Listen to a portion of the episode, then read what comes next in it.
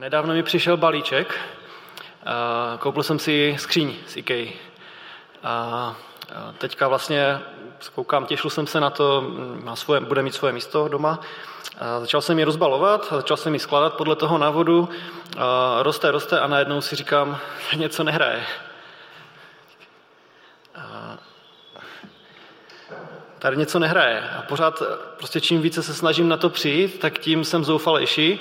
A už jsem měl skoro chuť volat do té IKEA, že mi prostě prodali něco, co nefunguje. Něco, za co jsem nezaplatil a ta skříň prostě nejde se stavit. A víte, co se stalo potom? Zjistil jsem, že tam je druhá část k té skříni. Tak eh, něco takového, podobný dojem jsem měl dneska, eh, nebo tento týden, když jsem se připravoval na to dnešní slovo. Eh, dnešní téma z té naší série kým je Ježíš ve 21. století, je ten, kdo otvírá přístup. Ten dnešní text, který budeme číst, mluví o jednom z toho, tak jak tady vlastně minulé nebo předminulé bratr Kaleta velmi dobře ukázal tu, ukázal tu metaforu nebo to podobenství o tom, že jako Ježíš nám dává vizitku a na té vizitce je napsané něco o něm. A Velmi dobře to vystihuje to, eh, to, co Ježíš vlastně říká i v tom dnešním textu, kdy on říká, já jsem dveře pro ovce.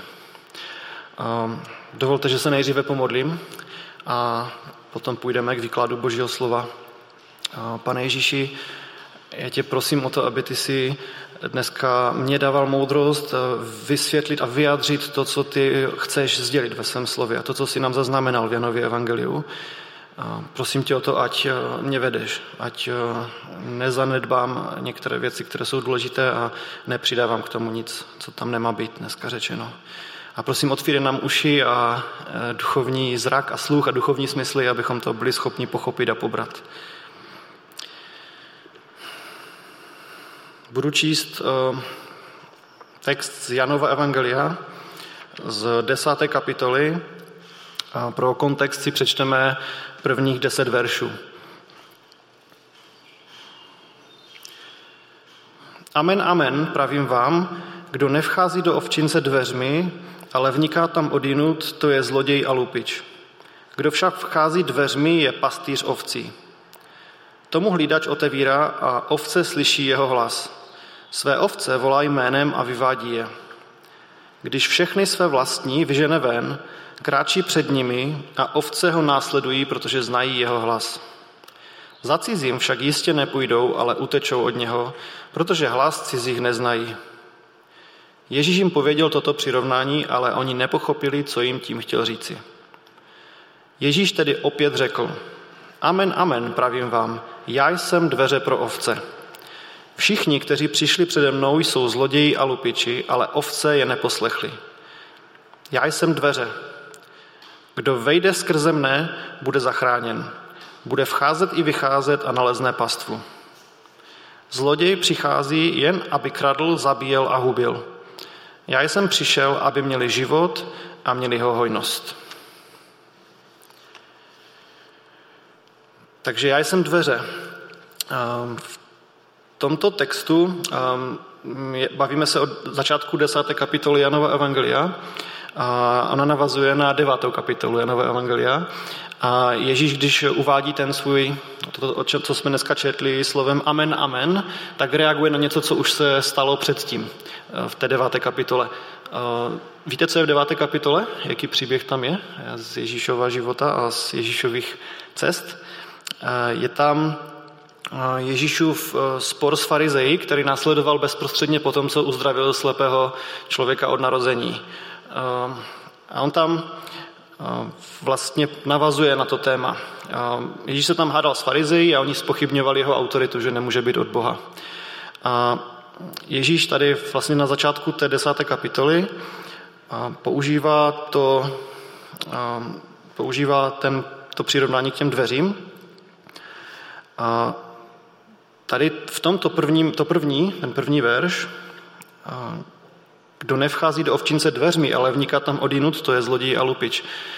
Ježíš tady vlastně říká, že kdo přichází k božímu lidu a nepřichází skrze Ježíše, jako dveřmi, tak je zloděj a lupič. Tady to, to slovo dveře v tom prvním verši je v jiném významu než eh, v v tom sedmém a devátém verši, ke kterému se ještě dostaneme. Jo?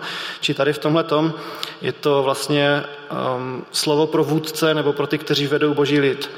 A je to o tom, že kdo chce vést a nepřichází skrze Ježíše, tak je zloděj a lupič. Ale toto téma, no to z toho začátku té desáté kapitoly si necháme možná na jindy, a tím se dneska zabývat nebudeme. Ale čím se budeme zabývat, tak je ta, ten druhý význam toho slova dveře, protože v sedmém a devátém verši už Ježíš říká, já jsem dveře pro ovce. A tady už nejde o vztah Ježíš a vůdcové božího lidu, ale tady už jde o vztah Ježíš a ty, nebo ty, nebo já. Konkrétní, pro konkrétní lidi, kteří mají patřit k jeho lidu. Um, jakým způsobem, možná tady tohleto, že Ježíš ve, stejném, ve stejné pasáži ten význam toho slova o něco málo posouvá, je celkem typický jev pro Janovo evangelium. Ehm, když čtete evangelia, tak eh, v Janovi, Jan je známý tím, že on vezme nějaké téma, mm, nějakým způsobem ho rozvine a potom se posune dále a potom se k tomu tématu znovu vrátí. Pohybuje se jakoby v takových kruzích. A on při každé té další otočce se k tomu tématu vrátí a někam ho trošičku posune. Něco k němu přidá. Prostě myšlenk, ty, ty myšlenky jdou trošičku dále. A to je vysvětlení toho, že zde máme slovo dveře, ale není to to samé na začátku a na konci toho našeho textu, který jsme dneska četli. To je první věc, která vlastně která dává takovou složitost té pasáži. A druhá složitost je to, že že Ježíš tady v té desáté kapitole jakoby eh, smíchává. Bavili jsme se o těch sebepředstavovacích věcech, kdy Ježíš říká já jsem. Ale tady máme 10, 11 veršů a Ježíš tady dvě z těch věcí, které máme v těch našich letních tématech, dává dohromady. Já jsem dveře a já jsem dobrý pastýř. Jakoby smíchané a neustále se to střídá. To velmi zvláštní Eh, že to neoddělí. Takhle důležitý výrok, že Jan to dává dohromady a spojuje to. Ehm, já bych chtěl ukázat pravděpodobné vysvětlení, ehm, kterým, eh, kterým, když jsem trošku studoval to pozadí, tak které by to mohlo vysvětlit. My, když se řekne ovčinec, tak si představíme nějakou ohradu ale v prvním století, kdy Ježíš, kdy Ježíš žil, a pro jeho posluchače ovčinec vypadal asi nějak tak, jak vidíte teďka na obrázku. Protože mm, v podstatě těch skal a těch kamenů tam v tom prostředí bylo hodně, tak stačilo navršit a udělat z nich nějakou pořádnou zeď. A stačí metr vysoká a ty ovce to nepřeskočí. Čili tak to vypadal ovčinec. A teď naše představa těch dveří se celkem dost liší od toho, jak to v té době vypadalo ve skutečnosti. Když se řekne dveře, tak si představíte tady ty dřevěné věci, které jsou tady v těch zarubních, ale v, u těch ovcí a v tom ovčinci to vypadalo celkem jinak. A velice často to nebyla věc, ale osoba. Většinou to byl přímo samotný pastýř, který ty ovce, ty dveře a pastýř byla jedna věc. On si tam prostě v noci lehnul do těch dveří, zároveň byl blízko těm ovcím, byl připraven je bránit, kdyby přišel nějaký predátor, ale zároveň je potom ráno vyvedl na tu pastvu.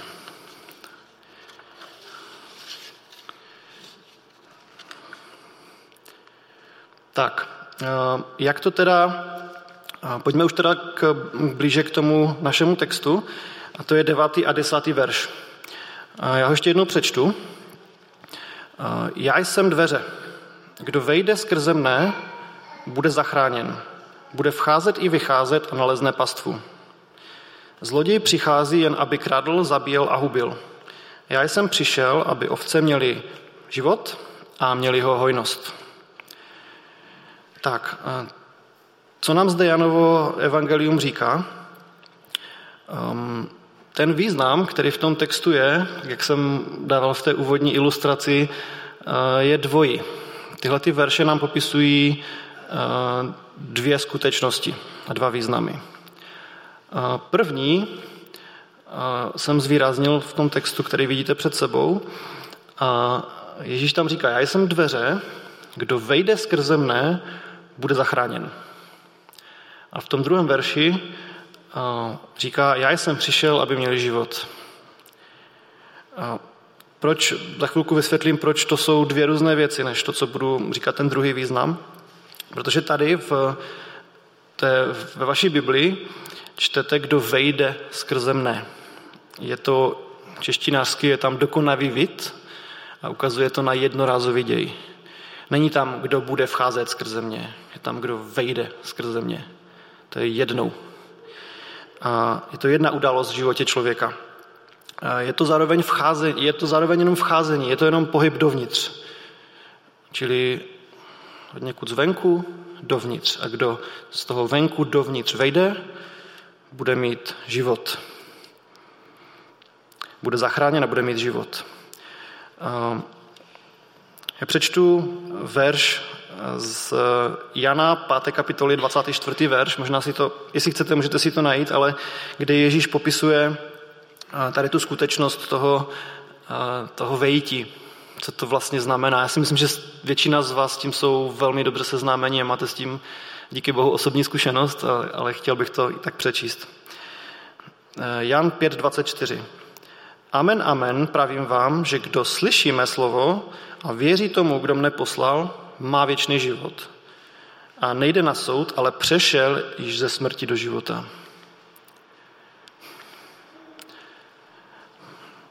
Či tam jde vidět zase to samé slovo, že vlastně od někud někam ten člověk přešel. Jednorazová věc, neopakovaná věc. A ta další věc, kterou jsme v tom textu četli, je, že bude zachráněn. Tak, k tomu bych chtěl, co se tím opět myslí, zase, myslím si, že to skutečnost, kterou křesťan, člověk, který zná Ježíše Krista, nebo to o sobě tvrdí, tak tady v tom by měl být naprosto jasno, měl by mít osobní zkušenost s tím, co tady říkám. Pokud ne, tak je něco velmi v nepořádku a um, něco je třeba řešit velmi akutně. Takže bude zachráněn, budu číst vlastně z listu Římanům 8. a 9, 10. kapitola 8. a 9. verš. Blízko tebe je to slovo, je ve tvých ústech a v tvém srdci. Je to slovo víry, které hlásáme. Vyznáš-li svými ústy Pána Ježíše a uvěříš-li ve svém srdci, že ho Bůh vzkřísil z mrtvých, budeš zachráněn. Slava Bohu. Prostě budeš zachráněn. A ta třetí věc, kterou tam Ježíš říká, že já jsem přišel, aby měli život. A ta záchrana, kterou on přinesl, ústí do nového života.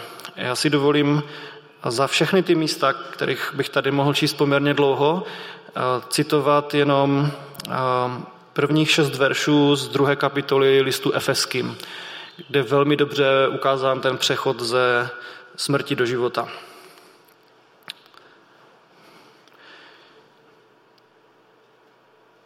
Také vás vzkřísil, když jste byli mrtví pro svá provinění a pro své hříchy. V nich jste kdysi žili podle věku tohoto světa, podle vládce mocnosti vzduchu, ducha, který nyní působí v synech neposlušnosti. Mezi nimi jsme kdysi i my všichni žili v žádostech svého těla. Dělali jsme to, co se líbilo tělu a mysli, a tak jsme byli svou přirozeností děti hněvu tak jako ostatní.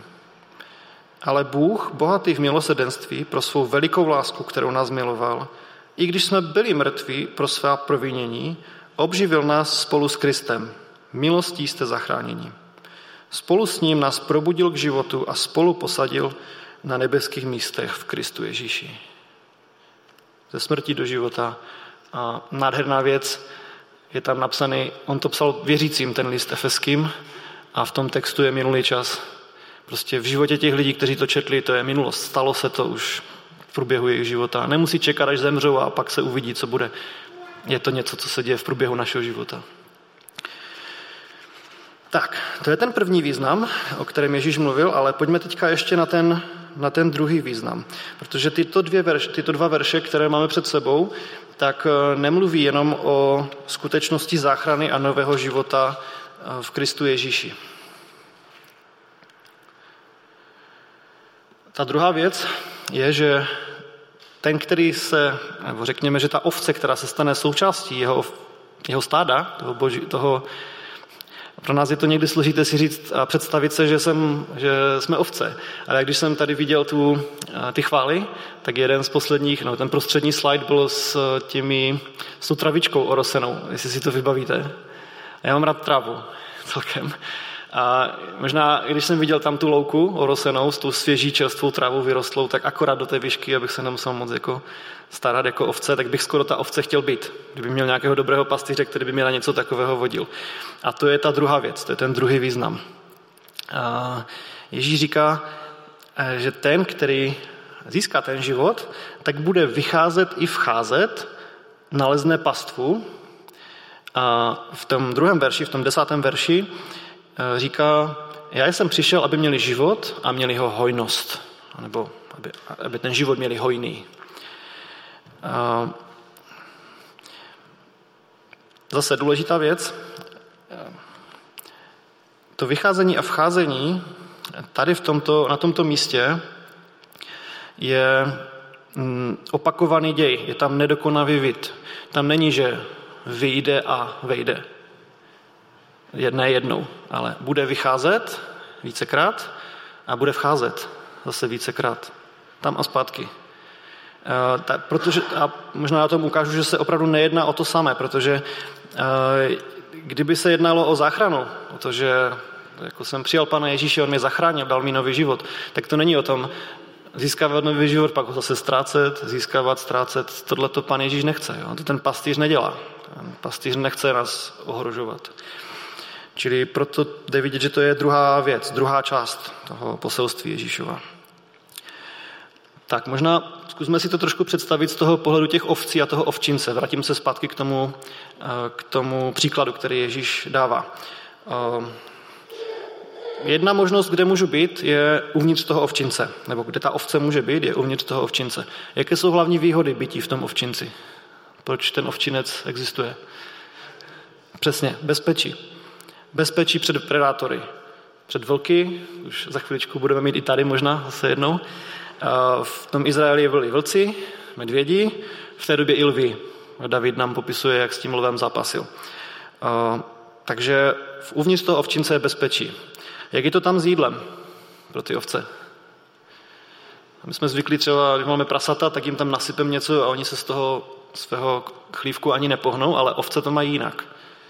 Jo, ovce v tom ovčinci to jídlo nemají. Tam prostě, tam, tam je bezpečí, ale je tam, není tam jídlo a je tam zároveň relativně nepohodlí. Oni se tam mačkají dohromady, je tam stísněný prostor. Čili to je výhody a nevýhody uvnitř toho ovčince. Venku na té pastvě oproti tomu ta potrava je. Jo, ta trava byla úžasná. To je, jak kdybych byl ovce, tak tady slintám teďka v té lavici ale je tam relativní nebezpečí, protože jsou tam ti predátoři. Kdy je na té pastvě bezpečno? Když tam je pastýř, jo. Nebo je poblíž někde, nebo nespí, nebo neuteče, když přijde nějaký predátor, ale to je téma pro toho, který bude mluvit o tom, já jsem dobrý pastýř. Pastýř rozhoduje, kdy ty ovce drží v bezpečí ovčince a naopak, kdy je bezpečno a může je vyvést na pastvu. Ovce sami to nejsou schopny poznat. Jsou na to příliš hloupé. Jo. Um, pro nás někdy je složité se vcítit do té ovce. My si připadáme inteligentní a schopní jako rozeznat jako duchovní časy, ale uh, jako je napsáno v kazatel, nevím, která to je kapitola, kdy on, on popisuje, uh, že je čas na boj a je čas na pokoj. Je čas vycházet, je čas vcházet, je čas kamery rozhazovat, je čas kameny sbírat. Prostě jsou různé časy a my nejsme schopni jako boží lidé často to rozeznat, protože to je věc toho pastýře. On vidí dál, on vidí mnohem dál než, než my. Takže to, co tady v, tom, v té druhé části toho, toho dvojverši, toho devátého a desátého verše vidíme, je skutečnost opakovaného následování toho pastýře. Bezpečí, ale nepohodlí uvnitř toho ovčince, které ale je, je někdy třeba vydržet, protože ještě není čas jít ven a je tam nebezpečno. A ale zároveň je tam nepohodlí a stísněný prostor. Ale pastýř nejlépe ví, kdy venku bude bezpečno. A potom tam je ta druhá možnost a to je to, že nás pastýř vyvádí ven z toho ovčince. A já mám před nějakou dobou, no to je více jak deset let, um, jsem velmi toužil po určité věci a to je, že z mého života se jakoby vytratilo dobrodružství s Bohem. Prostě přišlo mi to takové mrtvé, mrtvé bez života, bez toho, že by to bylo, bez toho, že by mě to nějak naplňovalo a dá se říct i vzrušovalo. Myslím si, že křesťanský život je i tady o tom. Prostě to, když z toho ovčince, kde jsem zavřený a není to nic moc, je tam nuda svým způsobem, nás Pán Bůh vyvádí do nových věcí. A ta potrava je v tom, že tam je Ježíš s námi. Prostě to, že my můžeme s ním jít do něčeho nového, do nových věcí eh, a do určitého rizika, kde, kde to není úplně bezpečné, ale on tam je s námi. Já si myslím, že nebo moje zkušenost je ta, že to je opravdu něco, co sytí naši duši, že to potřebujeme pro svůj život. A když to nemáme, tak to potom hledáme někde jinde, třeba i v nelegálních věcech, věcech, které se Pánu Bohu nelíbí. Myslím si, že on to takto stvořil. Takže Ježíš nás tam vede, vyvádí nás ven. Ovce potřebují pastvu, nemůžou být celý život zavřený v tom ovčinci. To by bylo živoření. Bylo by to veliká škoda, bratři a sestry, kdyby jsme jenom, uh, kdyby jsme jenom přijali uh, to spasení a záchranu, ale nikdy nevyšli s pastýřem na pastvu, když, když nás tam vede.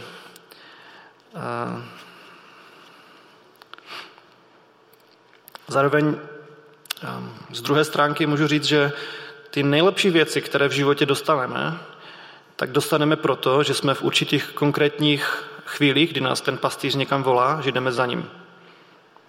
Prostě to je zkušenost mého života. Ty nejlepší věci, které v životě mám, tak mám proto, že jsem v určitých konkrétních momentech poslechl Boží hlas. Prostě to ne, nevznikne jenom toho, z toho, že uvěřím. To je jak ta skříň z té IKEA. Prostě rozbalím jenom první část, nebude mi to dávat smysl, nebude mi to bavit. Prostě budu to chtít reklamovat a vrátit možná. V křesťanském životě je to chození s Ježíšem důležité. Já to ilustruju na několika verších. Um, první verš, který o tom mluví, je z Janova Evangelia o dvě kapitoly dříve, kdy Ježíš uh, v Jan 8.12, je to verš, který je velmi známý. Ježíš k ním opět promluvil. Já jsem světlo světa. Kdo mne následuje, nebude chodit ve tmě, ale bude mít světlo života. Kdo mne následuje. Není to tam náhodou. Prostě není tam opravdu statický děj, když se něco se mnou stane a budu mít světlo života. No vždycky ne. Prostě to světlo je u Ježíše. A když chodím za ním, tak mám to světlo. A druhý verš, který, který toto dobře ilustruje, tu druhou skutečnost, je napsaný v listu Galackým, 5.25. Zase našli bychom více míst, kterými by se to dalo ilustrovat, ale není to všechno. Takže Galackým 5.25 a poštol Pavel tam vysvětluje, nebo říká toto. Jestliže jsme duchem živí, tak ducha také následujeme. Ducha se myslí božího ducha, ducha svatého, kterého nám tady Ježíš poslal. A ten verš, Galackým 5.25, nám ukazuje, že my můžeme mít život z Božího ducha, ale to automaticky neznamená, že ho následujeme. Že to není to samé. Ještě jednou, mít život z Božího ducha a být zachráněný ne, neznamená následovat Boha. Není to to samé. Čili je možné mít život z Božího ducha a můžeme klidně jako nenasledovat ho, nechodit za ním.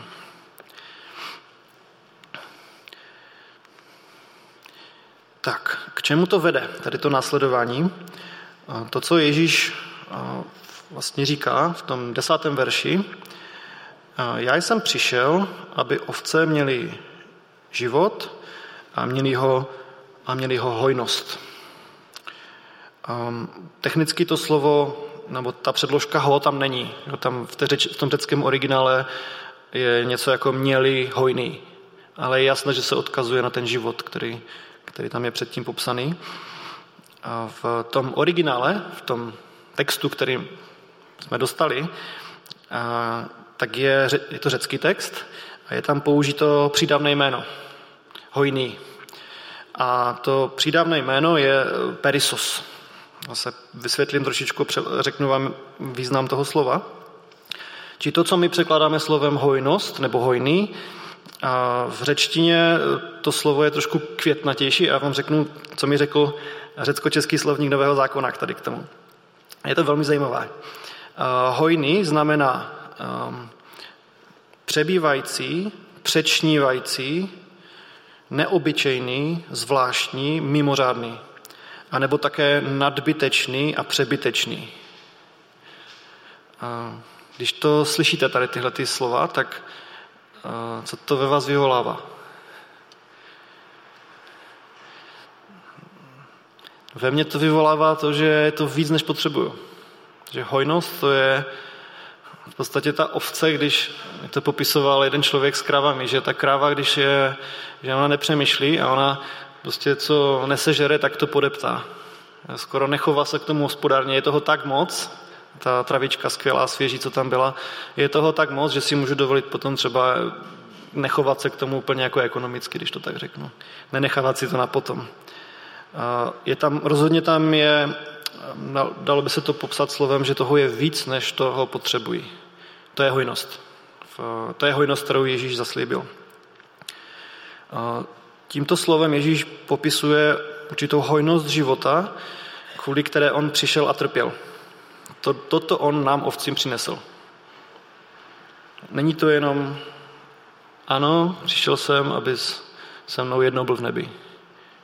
To není jenom, to není jenom toto. A já jsem přesvědčený, že toto slovo, které jsem teďka četl, já jsem přišel, aby měli život a měli ho hojnost, by nás mělo provokovat, určitým způsobem dráždit. A byly období v mém životě, kdy mě velmi dráždilo to slovo. Kdy jsem mohl prostě Bohu říct, jako Ježíši, toto, já to neprožívám, toto. Prostě toto není pravda v mém životě. Já neprožívám nějakou hojnost. Já prostě prožívám všechno možné, ale jenom, ale ne hojnost života. A já si myslím, že to je dobře. Prostě provokuje vás někdy Boží slovo, bratři a sestry, když ho čtete? Naštvete se někdy? Nebo už jste tak zbožní, že už jakoby, protože ono to totiž někdy není zbožnost. Někdy je to to, že jsme si to nějak skrotili a ochočili to slovo. A ono by nás mělo někdy popichovat. Já myslím, že Bůh ho napsal proto, aby nás nenechávalo vždycky uh, klidným. A velmi dobře to třeba vyjádří nevěřící, když čtou poprvé některé věci, že je to prostě popíchne a si řekne, co to je. Jako někdy by nás to slovo opravdu mělo vést k nespokojenosti. A je to taková svatá nespokojenost. Je to dobře. Pan Bůh to chce. Nechce, abychom byli usedlí a spokojení s tím, že to, je, že to nefunguje, ale, ale chce, aby jsme k němu volali. Abychom tu svoji nespokojenost někdy vyjádřili. A z té nespokojenosti totiž může někdy opravdu pramenit víra a modlitba víry. Pane Ježíši, v mém životě to neplatí. Prosím tě, veď mě dál, ukáž mi prostě, aby to takhle nebylo. Tohle si mi nezaslíbil. A já chci vidět, kde je problém. Jestli je problém ve mně, ukaž mi to, prosím tě. Toto je modlitba víry. A, a pokud se takto modlíte, upřímně, tak je to nejlepší živná půda pro to, aby vás Ježíš mohl znovu vést. A,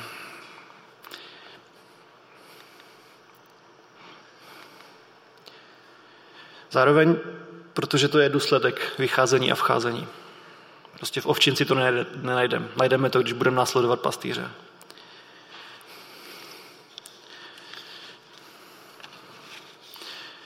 Takže závěrem bych chtěl schrnout v pár bodech, že záchrana na věčnost není vše, za co Ježíš trpěl. A pokud nám není jedno, že je trpěl, tak bychom opravdu měli vzít všechno, co nám dal.